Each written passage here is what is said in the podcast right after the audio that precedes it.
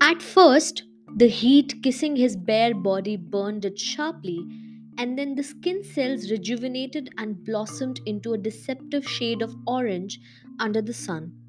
The hot breeze kissed his calves and thighs. Gardan blew air into his feather pillow.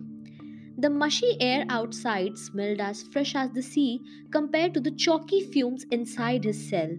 His eyes searched open and his pupils dilated to take in every color except for black and brown, of which he had grown tired of over the weekend in confinement. The quake in his palms and the feeling in his chest reminded him of the day he was let out from his foster home. His face was relaxed and spread into a smile, seeing the outgrowth of weed by the edge of the path, feeling the cracks in the ground beneath his feet, and hearing every noise that gently reverberated his eardrums. He rubbed his face with the back of his palms as he opened his eyes and scratched at his thigh wound to ease the itching. To escape the haunting odor, his mind had strolled far away from the cell. His legs staggered like he had forgotten walking. Both his knees hurt now after fighting with Jung the other day.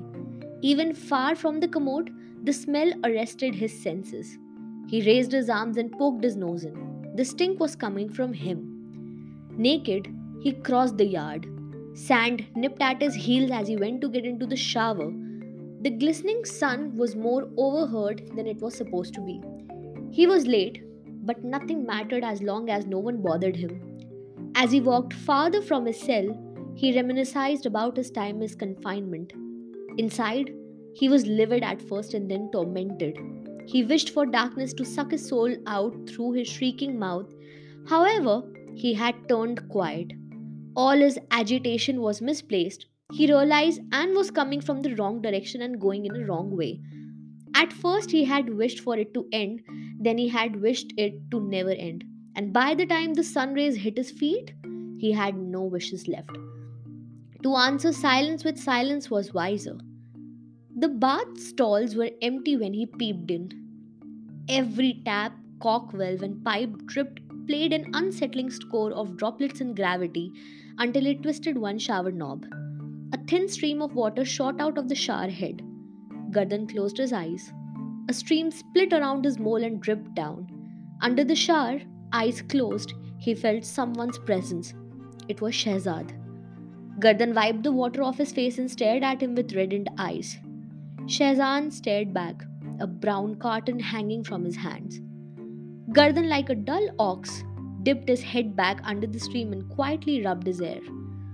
He looked back again and threw the stream at Shehzad, who still stood adamantly. Think again before you say something, stupid boy. A washer with soiled, oily uniforms in its belly began rumbling in the next room. It overlapped every sound, even Gardan's. Do you think twice before giving us up? Shehzad tried speaking over the noise. What? Why would you say that? Why would I be here then? You see me living in this cave too, aren't you? He spoke and then stretched his palm out towards Shehzad for something. Where were you when we climbed inside? Shehzad asked, ignoring the pudgy arm reaching for him. You don't need to know that, he said dismissively.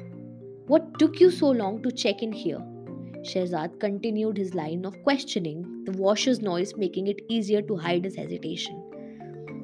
You don't need to know that either, Gardan replied, exasperated.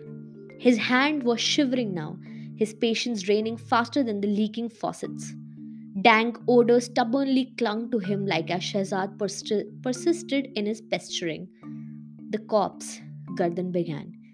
In that same moment, the washer in the next room hushed itself to silence. The cops were following me. He finally managed to answer, feeling more shameful for that than the fact that he was standing and facing the boy naked. The washer resumed his churning. Here, said Shehzad, reaching into his box. He slapped a fresh bar of soap in Gardan's hand. Then he watched Gardan shiver, his shaky hand slide around his chest in incomplete loops. Jasmine bloomed in the bath. The lather glided off his now glistening body and swam out the drain. So, how long you in? Gardan asked without turning around. Shehzad walked him through every event since that night while arranging the bars of soap under each shower. You're one of them now, the bad boys, huh? Gardan asked. They like me. They know you too. We talked about you. They want to meet you, Shehzad said. Tell them I would like that, Gardan replied.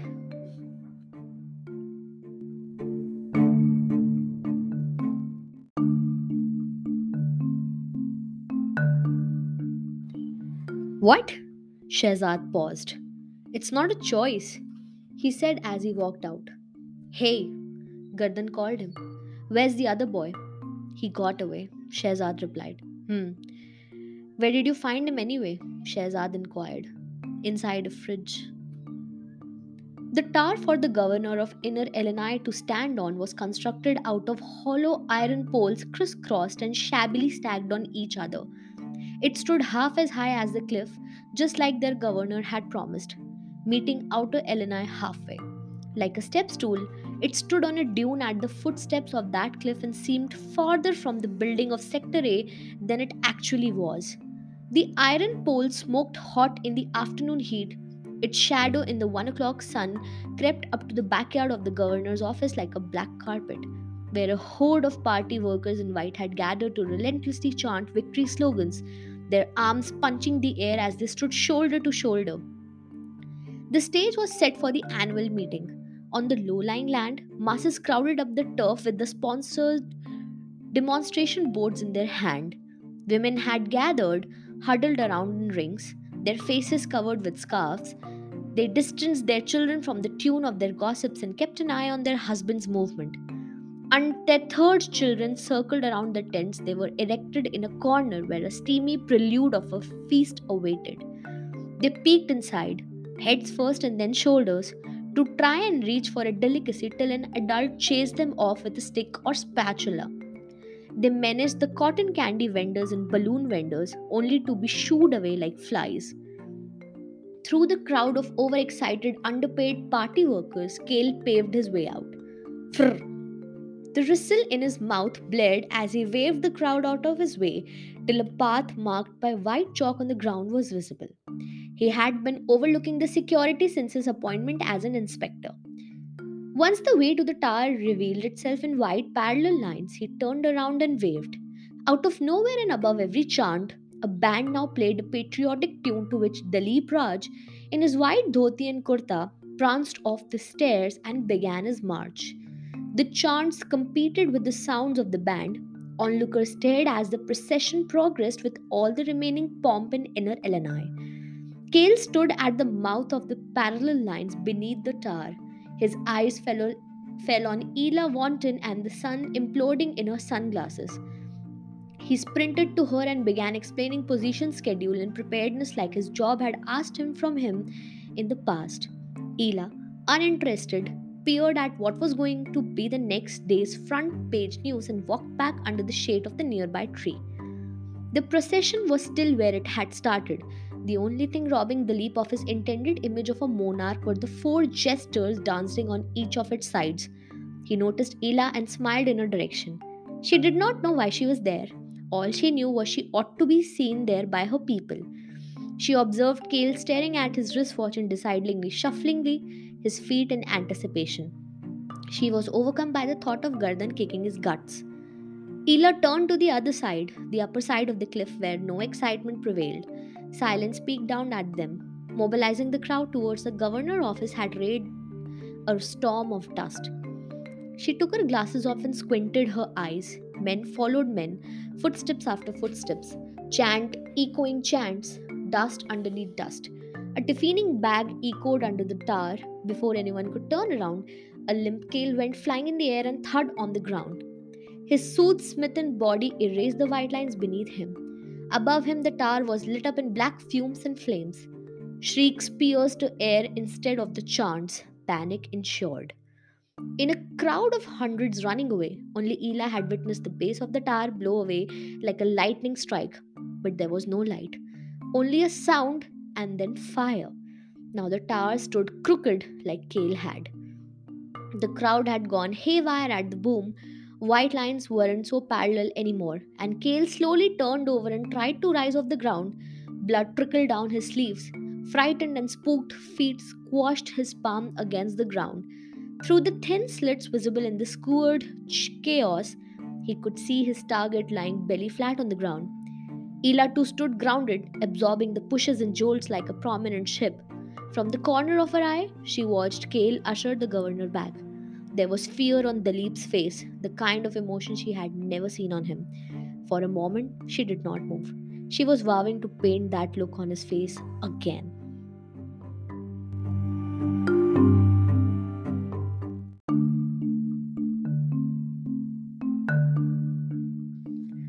Dust settled and soot faded.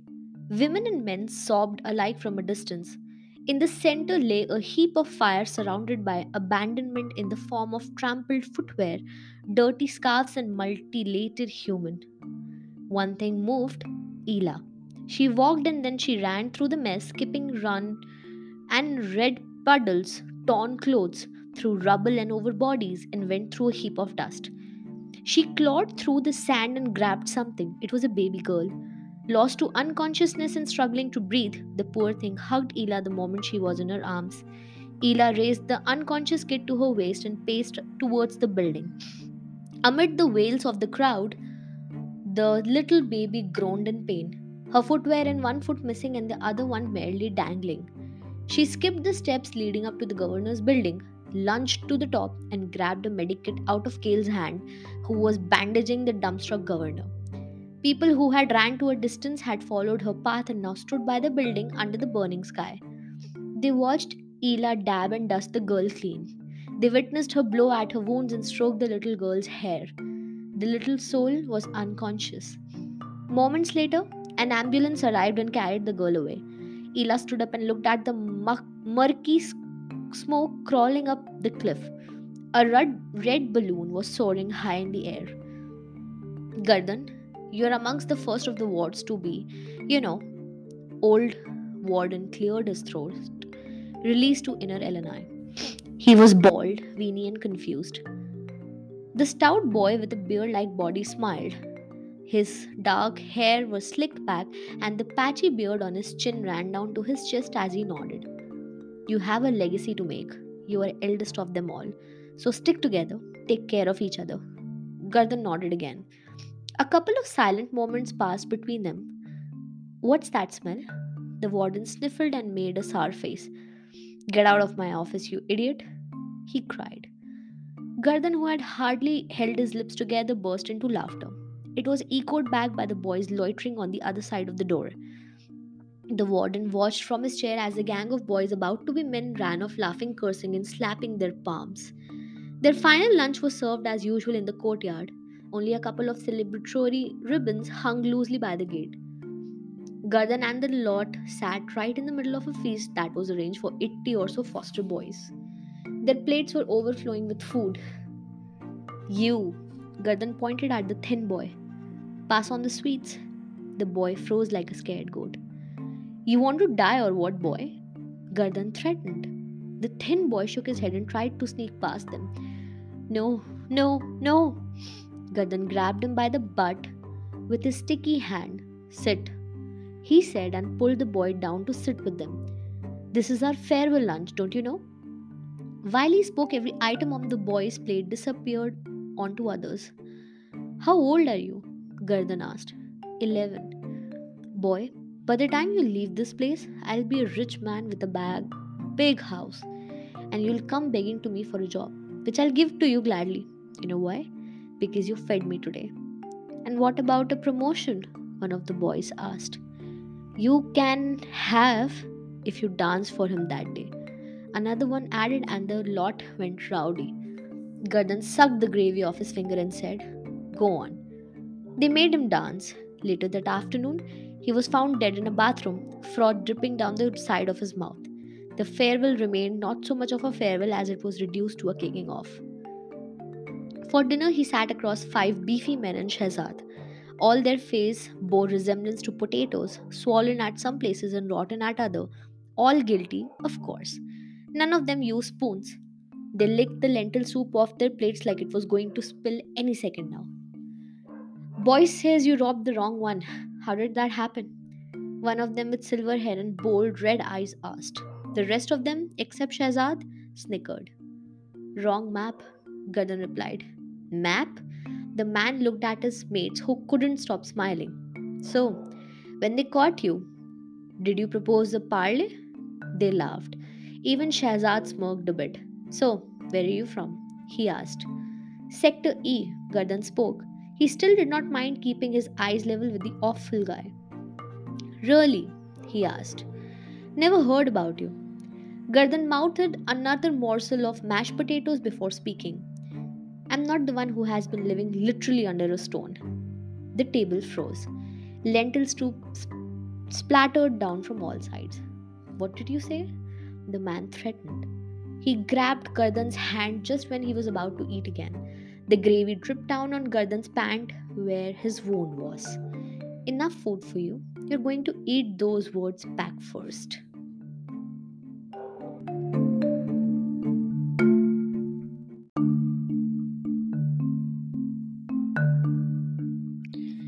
Enough food for you. You're going to eat those words back first. Gardan stared long enough to unnerve him before letting go of the spoon. It landed back into the puddle of gravy, making a splash. Meanwhile, a panicked Shahzad had shot out of his seat and was circling around in confusion. He sat back down when a guard whistled at them. Gardan scowled at Shahzad before leaving the table. Gardan kept walking, brushing his canvas shoe soles against the asphalt. He ignored the laughter. How stupid it could turn if the news were made public, he thought. Of all the embarrassing outcomes, he could have never guessed this one.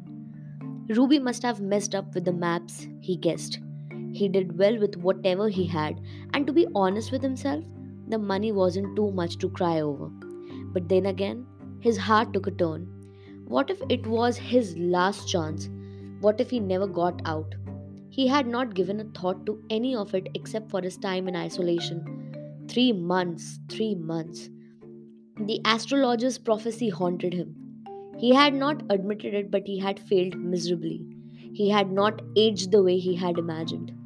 Prison, on top of everything at his age, was wilder than a jungle. He had picked at his hair, bitten at his nails, and punched the walls. There were times at night when his eyeballs eagerly waited to drown into the darkness of the cell. And finally, there were haunting thoughts of her, Ela Wanton. She would be ready to pick him up again as soon as he stepped out of Dark Hope. The woman was a witch after his blood. He had realized one thing in the isolation in or out, he was afraid of being alone. We have to do it right. It was Shahzad shouting. He had followed Gardan out. Gardan kicked the air, and like the swirling dust, he went spiraling in his thoughts. It was quiet where he stood, except for the laughter that still rang in his one bad ear. An invisible force was pushing his brain from the inside. He quietly started walking back towards his cell. Mebby Jr. stood terrified by the window while Devina and Amara sat holding each other's hands. Thankfully, the blast had occurred before they had left the office. The chamber was silent. Thick black eddies of smoke rising into the sky had jeered everyone's will. Mebby Jr., in his white uniform, stood like a speckle in the blackened sky. Every tremor on his neck was visible. Finally, Devina stood up and straightened her expensive gown. She walked to her corner and began preparing drinks for everyone like the play was over, like every day was a blast for her. A beautiful white scarf around her neck waved as she moved. She handed Mebby a glass that he shakily accepted before taking his seat. Amara was silent. Her heart was beating hard. The police captain is here, sir, Mebby's secretary buzzed through the intercom. Next moment, a tall man barged into the chamber and saluted the governor. He was not wearing a uniform. There is no threat to you, sir. It was an isolated event, he said. Isolated, Captain Veer? A bomb blast occurred in Sector E last week. Now someone targeted me, Mebby said. No connection is established yet, sir, Captain Veer replied. Then leave, Find something. Enough of his civil bullshit unrest. Devina calmed him down after the officer left. She gently rubbed her hand across his chest and made crooning sounds. I feel sick, Mebby said. Call the doctor. Devina ordered out of panic, and the intercom replied with a prompt affirmation. Amara got up from her seat and snatched the glass out of Mebby's hand. A doctor arrived in no time with the sphygmomanometer to measure Mebby's blood pressure. It was higher than normal, but Mebby seemed to be doing well. I'll take him home. You find out where the hell is Obel. Devina spoke as she led Mebby out of the chamber.